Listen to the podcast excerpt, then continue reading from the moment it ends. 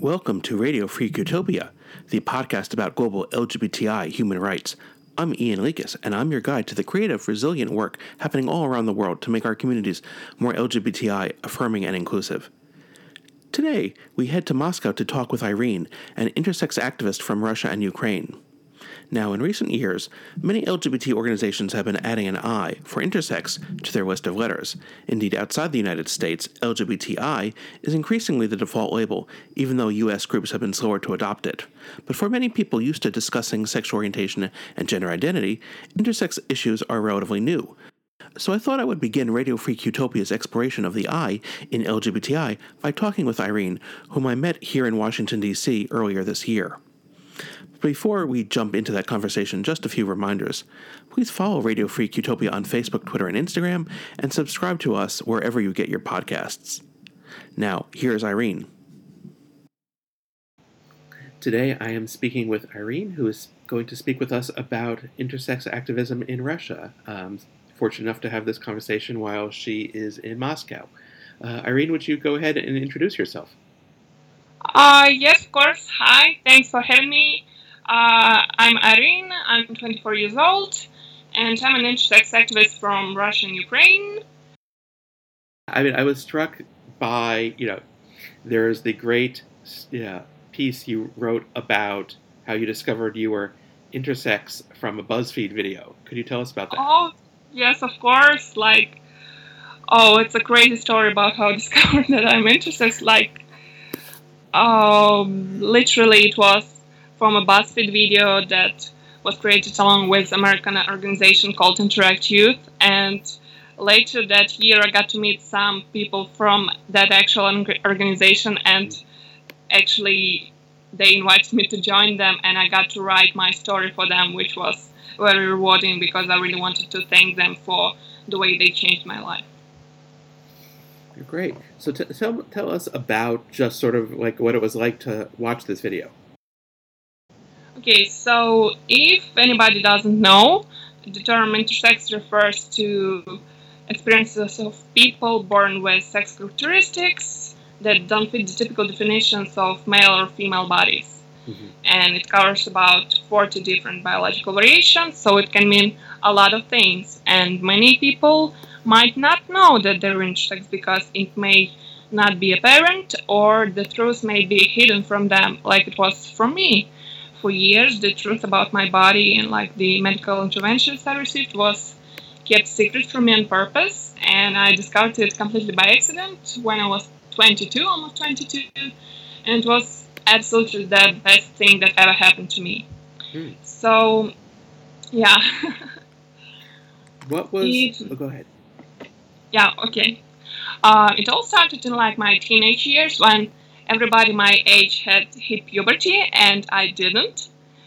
And uh, I also had high testosterone levels, and no doctor could understand what to do with me. Mm-hmm. Like, they were like, well, your puberty will start, you just have to wait. And it never did.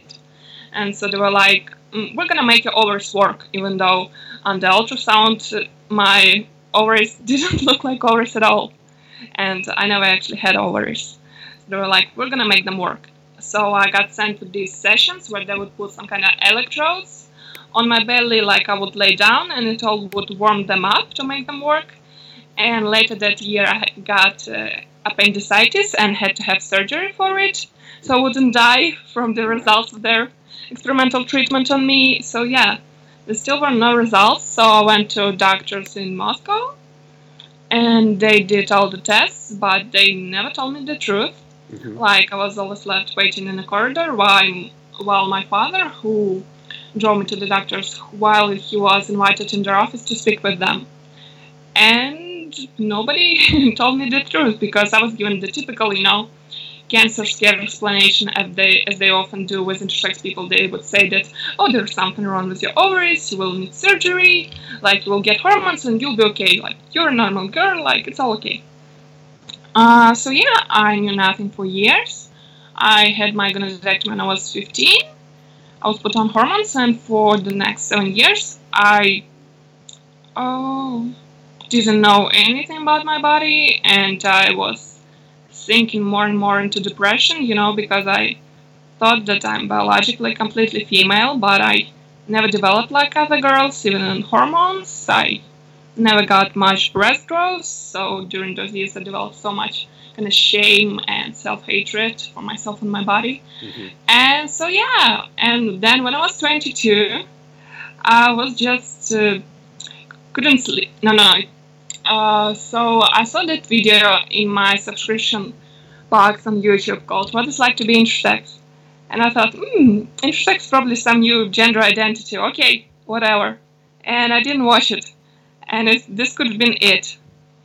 But uh, several like weeks or months ago, uh, several weeks or months later on, sorry, I don't forget English. but I'm you're, doing, you're doing great.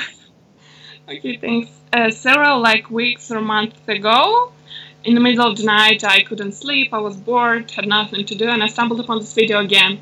I was like, okay, whatever, let's watch it, let's check it out. And I was like, oh my god, it sounds kind of a little bit like me. I need to get my medical records. Because actually, a couple of years before that, I saw that episode of the show House where House found that his female patient had undescended testes. And I just randomly once mentioned that episode to my father, and he was like, Oh, yeah, like, you kind of had that you had something like that and i was so shocked that i couldn't even like reply to him and then i watched this video and i hear about those people being intersex and i was like this sounds kind of like me and so um, i need to go to check up to see a doctor soon anyway so i called them and i asked them several questions and they uh, replied to all of them and then i got my medical records that my father had kept all these seven years and I discovered all the truth that, for example, I have XY chromosomes, which are typically male, and nobody ever told me that. And discovering the truth about my body was the best, the most amazing thing I could ever imagine happening in my life. Like, you know, for the first time, I felt that I'm not alone, that I'm completely normal, that, uh, that there is not only a word for people like me, there are whole organizations, there's a whole movement around the world, and there are so many people who are talking about it. And I had no idea about it for years. It's so amazing, and uh, it's just crazy thinking that like a BuzzFeed video that I saw by accident changed my life completely, and it was the best thing that happened to me in my life. And like literally, of course, I still do, and I will always have to deal with a lot of things that I developed during those seven years of secrecy. You know, a lot of shame and self hatred and issues, but still, I'm so much better now, and my life is so much better. And I've met so many amazing intersex people, and my intersex activism has opened me up for so many amazing opportunities that I never could imagine my life being so amazing. So yeah, this is how kind of the how the BuzzFeed video changed my life. I mean, it's it's still amazing to think about sort of how a BuzzFeed video and even the House MD episode can have such a profound impact on your life. Yes, absolutely. And uh, yes, just this is why intersex awareness is so important. Because, like a couple of years ago, like in 2015, when I came into intersex activism, there were literally almost no information on the topic in Russian language. So, if I didn't speak English, I probably still wouldn't have not known the mm. truth. And that's a really important point about sort of the importance of, you know, what does access to the English language also provide? Yes, of course. Yeah. I mean, I'm struck by how, you know, I've been, you know, I still feel like I'm learning about intersex even though I've been doing gay and lesbian and bisexual stuff for 30 years and have been learning for 15 years, 20, almost probably getting towards 20 years about gender identity and expression, but I still awesome. feel pretty new to working through, you know, and figuring how best to be an intersex ally. Yeah, definitely, and it's understandable because our movement is so young, and the probably the best explanation for that would be invisibilization. Like literally, for years and years, doctors have told us and our parents do not talk about this you know you'll never meet anyone like you so like this kind of haven't existed before the internet you know and only when uh, the internet was invented like, like 80s and 90s, people started finally connecting with each other and actually figuring out stuff and getting together and building a movement. So of course it is still young and there is so much less information about intersex issues than there is about LGBTQ issues. So of course it is understandable that even when people have like the best intentions and really want to help and learn, that it's not that easy for them to get that knowledge. Thank you. What um how did you get connected to other intersex activists in Russia and around the world? Mm, so I used to be a part of uh, other Russian intersex organization. Got to talk to some people online, and then I went to one intersex and trans related training in Russia. And in 2016, then I went to an uh, intersex kind of conference, community event thing organized by IGLYO in Budapest. Mm-hmm. And it was the first time that I met trans people from other countries. And it's kind of started from there. And now I've met so many amazing people and been to so many events. And it's still crazy to me, you know, all these people that are kind of like celebrities to me. I'm actually talking to them. I'm sitting like on one at one table with them and they're actually listening to me and I'm kind of one of them. It is insane. It's very, very nice feeling. I, I, suspect that it will not be long before somebody is having that reaction talking with you. oh, I haven't thought about it this way. Uh, it's uh, I look forward to sort of seeing more about the journey as it unfolds. Um, so, who you know, how do you and you know other intersex activists in Russia sort of go about you know bringing awareness to intersex issues? Uh, I would say that uh, me and my colleague with whom we co-founded our current organization, Intersex Russia, are the only active intersex, two active intersex activists who are living in Russia. Mm-hmm. Only two of us, and actually, I can tell how I met her. Mm-hmm. Basically, the first kind of activism-ish thing I did in 2015 was in Russia we do have this kind of social media page and website called Kids 404, which refers to the error, you know, not mm. found 404 yep. page. and it's yep. like a yeah, it's like a support group for LGBT teenagers where they can uh, send letters and get support from the comments. So I wrote a letter about my experience being intersex, and there were so many amazing comments. And then I got a letter from people from that page that like another intersex person connected with them and that she would like to meet me. So we met, we became friends. We actually were roommates for several months. And earlier this year, we founded our own intersex organization, which is awesome. So yeah, there literally isn't that much going on. For example, when I looked to America just yesterday, uh, Human Rights Watch, right. together with Interact, published a huge, amazing report against medically unnecessary surgeries on sex children in America. And here in Russia, you know, we're so far behind in so many things. Like just today, I published our first video on our YouTube channel, just, you know, regular intersex FAQ with basic information on the topic. And it's the first video on intersex issues in Russian language created by intersex people ever. So it's still amazing, but still we are so far behind when it comes to uh, intersex movement because like the things that we are doing, we're doing talks, public talks, interviews, trainings. We have our own training for psychologists that my colleague uh, created. I did the first ever research about lives of intersex people in Russia and post-Soviet region what else? Yeah, we do translations. We do like awareness stuff. We're uh, providing support to people that we meet, but there are very few people that we actually do meet because I would say that in Russia, first of all, nobody knows the word intersex. Like mm. once I was doing a talk and somebody from the audience was like, "So, what is intersex? It's about international sex." Oh boy! And I was like, "Not exactly." So yeah, people just don't know about that stuff, and I would say that intersex people in Russia, in worst case, they don't even know the truth about their body and medical interventions they received.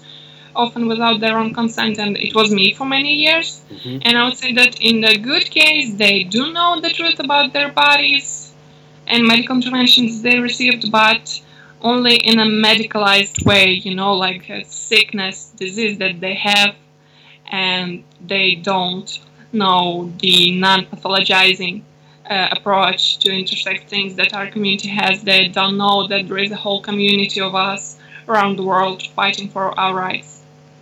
There is a whole lot of things that needs to be done in Russia, and it's scary, you know, when there are very few of us and we have the medical system of like the largest country in the world and country that is so heteronormative and where the gender norms are so strong, you know. Mm-hmm. So yeah, this is challenging, but it's also it's making me angry sometimes, which helps me to do things sometimes. Yeah. Yeah. No, I mean, I'm just thinking that sort of you know, it's daunt, it's challenging, it's daunting, but it's certainly uh, it's also very inspiring. Uh, I'm where you know where are you receiving any positive support? Um, I would say from first of all other intersex activists. Mm-hmm. I've met so many amazing people in like last two years. Oh my god, I've made so many amazing friends. And plus, in general, when I'm doing like an interview or something, even though it's usually anonymous with just my name or something, still there is so much support in the comments, and I've actually received comments like, "Oh, I've never heard about this, but now I know, and now I want to do surgeries on my intersex babies if I, if I ever have any, you know, in the future." And it's so amazing. I mean, of course, you do get your share of uh, hateful comments, especially on YouTube. Like there is no like joke or like disgusting things that you can tell to me that I haven't heard. Right. So yeah, it's uh, it's all fine now. So yeah, there is like a lot of support and a lot of exciting stuff and non-exciting stuff helps too. For example, I have a whole playlist on YouTube uh, that is called How Not to Talk About Intersex People. And I've collected there and I'm still collecting videos of how intersex people are being talked about on like Russian, Ukrainian television. Mm-hmm. And you know, the worst examples like hermaphrodite, not a man, not a woman, horrible tragedy, horrible story. And just it's just so hilarious to watch all of this, but also very sad. So yeah, I watch it sometimes just to get angry and to get, you know, this kind of rush that will help me in my activism. I can understand that. Yeah, YouTube comments are are particularly depressing, or oh yeah, yeah, that seems to be common across languages and across countries. Uh, but yeah, I um, I mean, you mentioned the Human Rights Watch report that just came out. I haven't had it. I just downloaded it today. It only came out yesterday, um, but sort of particularly targeting, yeah, encouraging U.S. doctors to stop performing medically unnecessary surgeries that could, you know assign a gender that you know, try to normalize quote unquote babies um, and sort of the back and urging insurance companies not to uh, pay for such surgeries and so on. Um, I know that Amnesty International also came out with a report about intersex children uh, yes. in Europe, I think focused on Denmark and Germany, uh, with similar reports about the long term consequences for the the, uh, the children who grew up surviving these surgeries and the consequences. Um, what kind of conversations you know have you seen about uh, the Human Rights Report Watch is brand new, so there probably hasn't been much reaction yet. But what kind of uh, difference do you think these human rights groups are making for intersex activists? Uh, you are absolutely correct. Like in everything you said about this uh, I'm actually impressed that you know about these reports. It's so awesome. But uh, I would say that it is crucial and it is important to have support of uh, such huge organizations mm-hmm. to have our rights actually recognized by the UN and uh, Human Rights Watch and Amnesty International and the governments, which hopefully will be the next step, mm-hmm. because these are really horrible human rights violations that are still happening since like the 1950s mm-hmm. and it's not being talked about enough like for example there is a huge similarity between intersex genital mutilations, yes, those normalizing surgeries on intersex kids, mm-hmm. and female genital mutilation, which is which are basically kind of the same thing, you know, like just non-consensual, unnecessary uh, interventions on completely healthy bodies. And female, female, I'm sorry, female genital mutilation is like talked about and it is recognized as a, a human rights violation. But intersex genital mutilation is not talked about enough. It's not known enough, even though I would say that it's done as often or probably even more often around the world uh, for so many years. But since the doctors say that no, it's for your own good, you will not be able to live with a kind of non binary body, you know, you have to be like male or female, you know, and that's it's for your own good. So yeah, definitely it is crucial to talk about these things and to work on stopping them. As I've launched Radio Free Utopia, I've been aware of how being an English language podcast limits the stories that I can tell, at least for now. Also, working in human rights in, here in Washington, D.C., where activists from around the world are visiting all the time, I've seen firsthand how important English language skills are for getting in the room with organizations and political leaders who may have resources to help those activists on the ground back at home. All throughout our conversation, Irene and I kept coming back to the topic of speaking about intersex issues in English as opposed to in Russian or in Ukrainian. Again, it is the problem how many people in Russia do not speak English and they do not have access to intersex related information. And, like, for example, right now, there are translations, interviews, articles which in Russian language about intersex stuff, and most of them are featuring me, which is mm. awesome. Mm. but yeah, that stuff really needs to be created because people, most people here do not speak English. Right. And on one th- hand, it's kind of a cool thing because I can speak all I want about intersex stuff in English, and people from my country won't understand, wouldn't be able to understand me.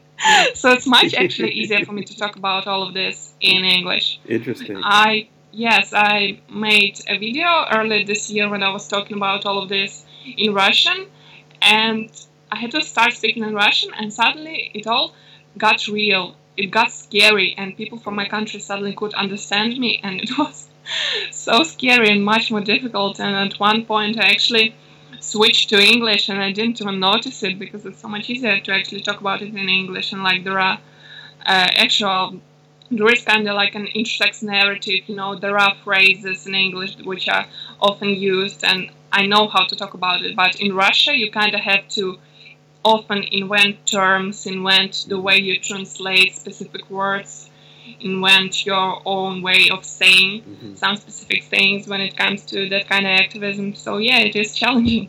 Wow. Have you had the chance to you know talk at all in Ukrainian to Ukrainian uh, audiences, or even in English to Ukrainian audiences? Uh, no. Like I said, I only did one, gave one interview to Gay Alliance Ukraine, which are one of the, I think, the only Ukrainian LGBT organization that are sharing information and news on the topic of intersex. So, not yet, but in Ukraine there is an amazing organization called Egalite or Egalite Intersex Ukraine, mm-hmm. and they are providing uh, translations. They recently published their first intersex brochure in English, Russian, and Ukrainian, which is super cool. Oh, great. And I should say for our audiences, since this was before I turned on the microphone, Irene uh, grew up in both Russia and Moscow. Russia, excuse me, in both Russia and Ukraine. Yes. Uh, and um, uh, divides her time between Moscow and Lviv uh, in western western Ukraine, correct? Yes, yes, yes. Okay, so that so, context for that conversation. Yes, of course. Like I kind of live my entire life in, in in both countries. I wish I could spend more time in Ukraine, but now there is that there is a war between my countries for several years now. It has become more difficult you know like for example there is no air connection between two countries so i had to fly to belarus and then from belarus i'm flying to ukraine and the same way i'm flying back I think that for a lot of, at least in the United States and perhaps, you know, Western Europe, there are a lot of LGBT organizations that are still trying to figure out where intersex fits in to an LGBT agenda.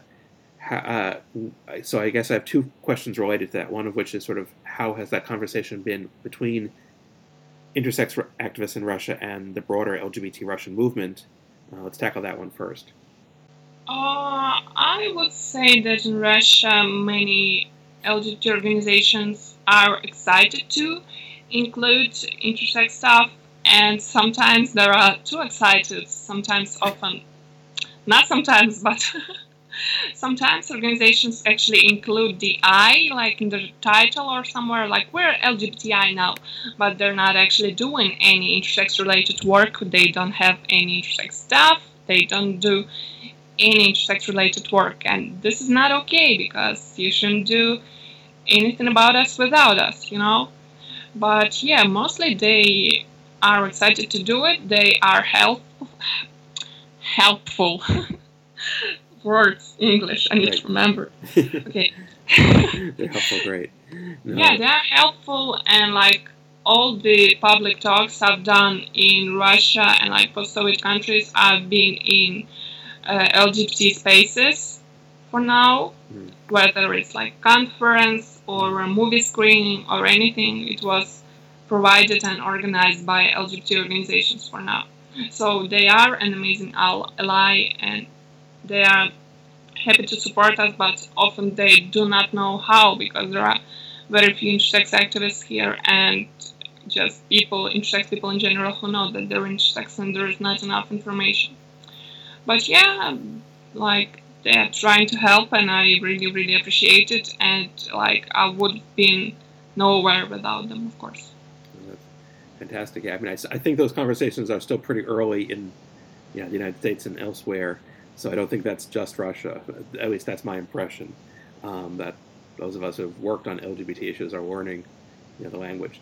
And, and what's you know, to, you know, to move from the abstract to you know, like, what what would you say to um, anyone who questions, you know, why this is part of a broader agenda about sexual orientation, gender identity, and expression, why are intersex rights fundamental to that agenda? I mean, especially as you've sort of just in terms of your own journey, perhaps.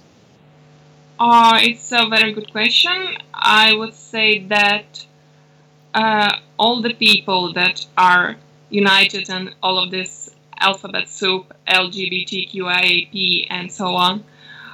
Uh, what connects us is that we do not fit into that typical, very traditional image of like transsexual, cisgender, non-intersex, like monosexual, mm-hmm. male and female together, like forever and nothing else, you know, and that any kind of variance that is related to your uh, sex characteristics or gender identity or uh, sexual orientation uh, that is different in any way. I think we would only win if we stand in this together. So it's kind of hard to describe, mm-hmm. but I would say, yeah, that if you don't fit into this heteronormative image in some way, that yeah, you yeah. Uh, what else do we think what else do you think uh, we should know about your journey, you know, in, you know, as an, an, intersex person, as an intersex activist? I would say the topic of coming out as intersex. For example, mm-hmm. I'm not publicly out as intersex yet. I'm hoping to be, but it's difficult, meaning that, for example, if you're gay, you can just say, I'm gay, and that's it. Everyone knows, everyone understands but if you're intersex, when, when you're coming out, you need to, to read a long lecture to everybody mm. about like what it is, like how to call us and not to call us, like what my body is like, like what our community is fighting for. So it's a lot more complicated in that sense, and especially in Russia, I don't know how people are going to react. Maybe I would be killed, I don't know, but if I will it's going to be great for intersex awareness. No, but you know, you never know what kind of reaction would you get because people do not know about this. People only know about like mythical hermaphrodites, which Mhm. have like two sets of genitals or something, which is not possible in humans. So yeah, while you're coming out, you're also always educating people on that point, on that topic, and why it is so crucially important. I'd say. Great, thank you. Um, where can people learn more about your work, about Intersex Russia? Uh, Intersex Russia has a page on Facebook. I definitely will give you a link. Mhm. Uh, we are gonna have a website soon too. Uh, just today we started our YouTube channel, and there's gonna be exciting stuff on it in in the in uh, in the future. Fantastic. Sorry. Okay. so yeah, there's gonna be a lot more stuff on our YouTube channel in the future too.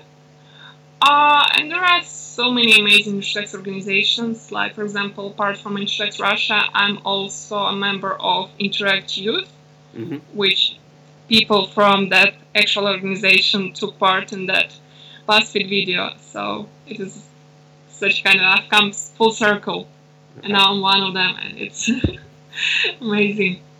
That's fantastic. Uh, yeah, there is a lot of information available, and for example, I have personally collected the biggest collection of intersex related videos on the internet. Seriously, currently there are like 340 videos right now, or even more. I also can give you the link, which Sure. is like the best place to go if you want to watch something. Absolutely. Uh, I just wanted to say how important it is to instruct people to know the truth about our bodies because Mhm. often, like doctors would say that you won't survive if you discover the horrible truth. You know, you wouldn't have like a typical male or female stable gender identity if you discovered the truth. But in reality, no one can be happy when the truth about their body or the medical interventions they receive without their consent is being kept secret from them because the person will still know that something is up, that something is different. And you just can't be happy when this is happening. And uh, I'm like kind of the bad example, a person who has a lot of kind of like personal issues and social anxiety because of these seven years of secrecy. So yeah, on my personal experience, I would say that you do not want my, your children to grow up like me. You do not want to keep the truth about themselves because they won't be happy no matter how you try to hide it. And for example, I currently do not talk to my father because he told me that he kept everything secret from me on purpose and that he won't apologize and that he did the right thing, even after I told him that he destroyed my life. And he also said that he should have thrown my medical records in the trash, so I would never see them, so I would never blame him. So yeah, and I kept blaming him, and at some point I think he blocked my phone number. I'm not sure, but I think he did. So yeah, I never talked to him since, or never seen him since, and I have no regrets. Uh, so yeah, like do not keep secrets from your intersex children. It is not such a horrible thing that we wouldn't survive knowing. No, what is horrible is what's being done done to us when we are being normalized and the is being kept secret from us. Yeah. One, no, thank you. Thank you so much. Uh, I mean, one of the questions I'm asking everyone is how do you take care of yourself as an activist? And it sounds like at least part of the answer for you is sort of being open to the best that you're able to. Uh, that, yeah, sort of walking away from the shadows, walking away from the secrecy is critical to taking care of yourself. Yes, oh my god, absolutely. It is so empowering. And probably one of the most empowering things I've ever done. That in Moscow we had a screening of the movie Arianna about an intersex girl, Mhm. and I was invited to participate and talk about after it, after the movie. Mhm. And so watching the movie was very emotional because it kind of was similar in some ways to my own story. Mhm. So like, okay, don't cry, don't cry. You have to talk after it. And so I was invited on stage. I was very nervous. But when I started talking, the audience was so nice, so amazing, so welcoming. And they were so interested in the topic. And I've actually never felt more confident in my entire life.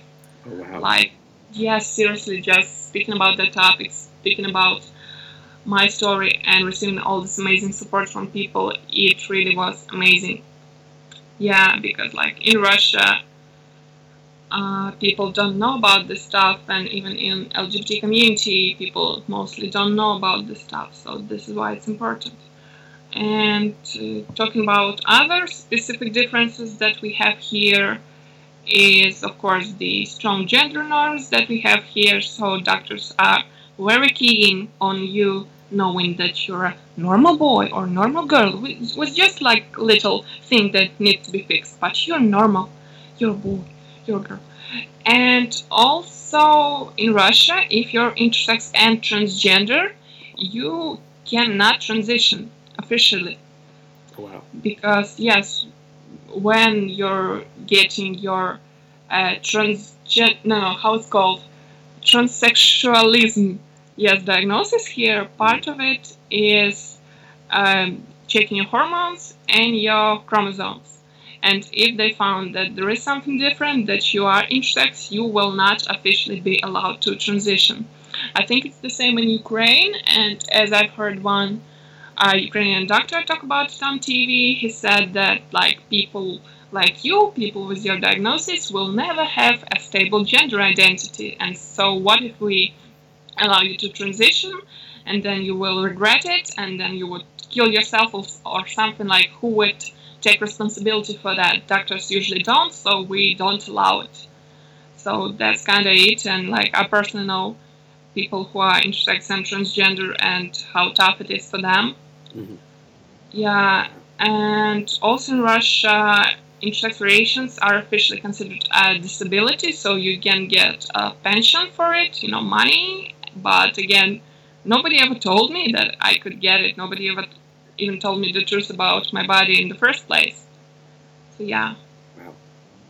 Yeah. well, thank you. Uh, we've covered a lot of great ground today. I appreciate it immensely. Oh my god! Of course, it's a, my pleasure.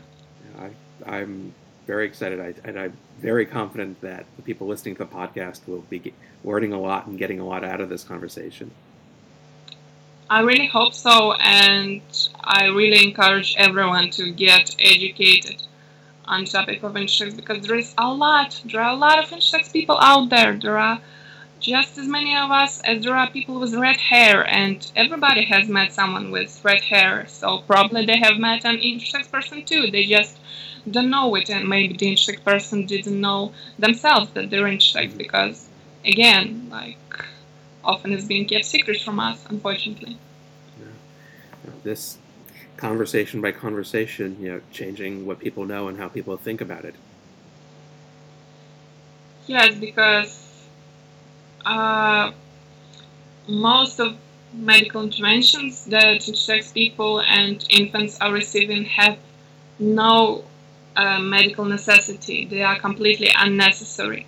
But uh, we used to be called like pseudo hermaphrodites. Right. But in like 2006, the terminology was changed to disorder of sex development because they actually kind of had the name to have the word disorder, so they kind of could justify that the fact that they want to have us fixed. You know that in intersex it's like something that needs to be fixed, which it's not, and we're completely normal, normal and natural, and there are so many of us all around the world, and we've always existed. Like uh, an intersex activist, Pidgeon Pagonis, said that probably there were even intersex dinosaurs back in the day. Wow!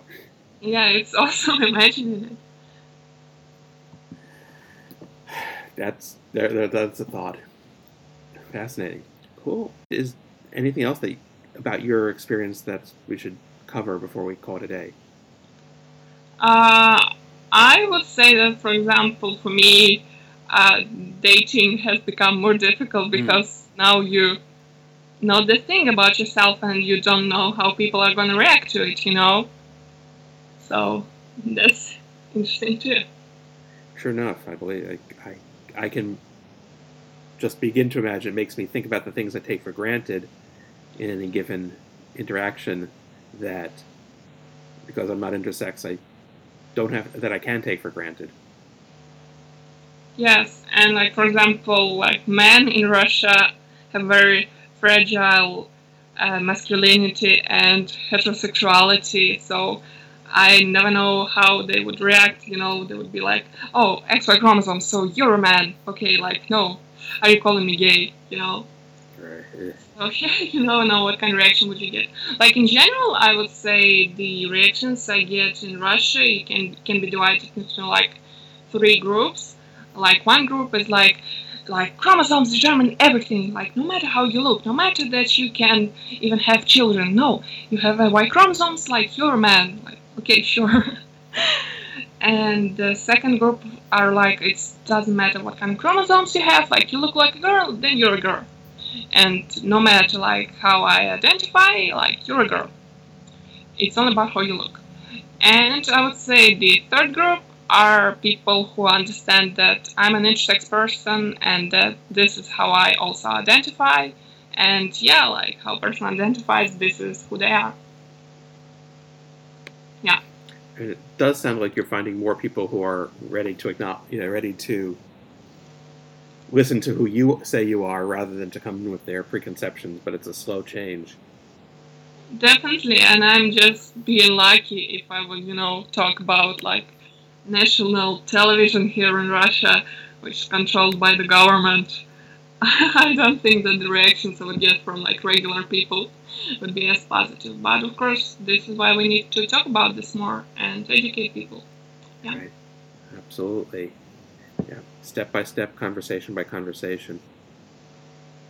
Definitely, because it won't stop until the intersex awareness would be like really high and intersex would become a household name, household word, Mhm. word. Oh my god!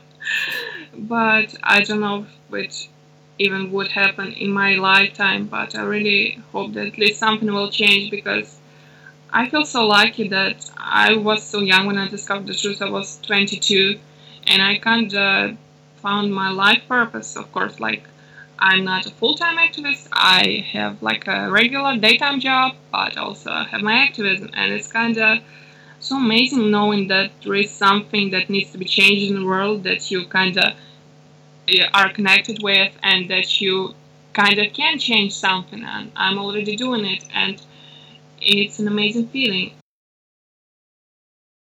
Thanks for listening to my conversation with Irene. Check out the episode notes for links to Intersex Russia's Facebook page, to the website for Interact, and to the Human Rights Watch and Amnesty International reports on intersex rights that Irene and I discussed. As always, please subscribe to Radio Free Utopia on Apple Podcasts, Google Play, or wherever you get your podcasts, and follow us on Facebook, Twitter, and Instagram. If you've been enjoying Radio Free Utopia, please take a moment to write a review. Those reviews really do help us get more listeners. That's it for this episode. See you in two weeks.